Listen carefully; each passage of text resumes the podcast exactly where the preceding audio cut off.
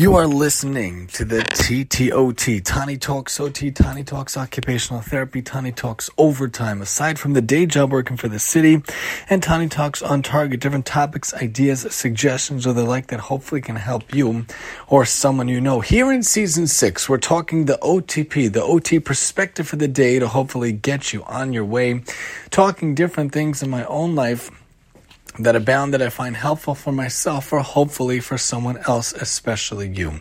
When I'm working with kids throughout the day, whether it be in District 75 in the place in the setting that has the children that have the special needs such as autism or down syndrome or the like or whether i'm working in gen ed and it might be kids in technically regular classes or ict classes with the special ed teacher and the regular teacher or in self-contained where it's 12 kids with the 12 special ed teacher and the para a lot of times the different types of activities i'll do will focus on writing or fine motor, holding the pencil or holding some sort of an object to try to write and to color and to be involved in that. And I find that coloring is not only good for kids, but it's also really good for adults. There's actually a whole movement of coloring books for adults, you know, much more difficult pictures, much more difficult scenes. There's color by number, color by picture, color by letter, color by aspect, especially for adults, because it's a very soothing thing, it's a very calming thing, and it's a very orienting thing. Coloring is a very awesome task, a very awesome ability to really help soothe the person and really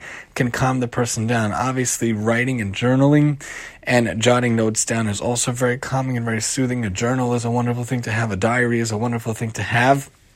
But coloring itself can be fantastic. And, and I was thinking about today when I had a couple of kids, we were doing different coloring projects. I made a robot and I asked them to copy the robot and then I colored in the robot. I asked them to copy in the robot by coloring and then we labeled the robot to get some writing involved with the letters and the words that they could do so as well. And when I was coloring in the robot or the person or or the house picture, I did also whatever aspect it was, whatever element it was. When I was coloring, I felt it very soothing. The touch of the coloring item, which I used crayons from Crayola, my favorite, using those and feeling it on the paper, the sensory aspect of coloring and writing on the paper, it really is helpful. It's really beneficial and it's really calming and soothing. So the next time you feel stress, whether it be from your own kids, whether it be from family or friends or situations or life stressors or your job if you don't work with kids, but in general, whatever aspect, whatever element might be a stressor, before anything else, think of a way to sublimate that stress, to sublimate that trigger, that stimuli, and put it in a more functional way, a more conducive way to allow yourself to calm down. A lot of people will say go to the gym or go for a jog, run it off, or get a punching bag. A lot of those things are not conducive for me myself. It's just not happening. I have four small children.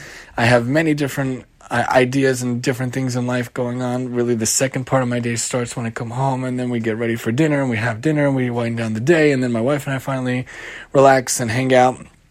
And I have all the chores and whatnot to take care of. So for me, I'm not running to the gym. I'm not going bike riding outside. I'm not swimming outside, and I'm not you know, jogging or running or any of those things. Although we do have an exercise bike in the basement, and at times when I am down there, I actually use it for a little bit, but really the coloring could be a simple way to de stress. Journaling and writing could be a simple way to de stress. And for me, using the guitar is actually a very simple way to de stress when it's not those periods of the years that we're not allowed to, such as the three weeks in the summer and the time when we mourn the destruction of the temple, or whether now when we mourn the loss of the great sage Rabbi Akiva's students. But aside from that, throughout the year, I love using the guitar. I love playing the guitar. It's a great distressor, but simple simple acts such as coloring are a simple way to really distress and really orient yourself. In OT land, we think about how to be most functional, how to be the most independent, how to be the most occupational, using different areas of occupation such as plays, leisure, and leisure such as, you know, playing music or coloring or journaling. These are simple ways to de-stress yourself in your day in fascinating and different ways. This has been the TTOT, the OTP for the day, the OT perspective for the day to help you get you on your way. And I'm your host, Tani.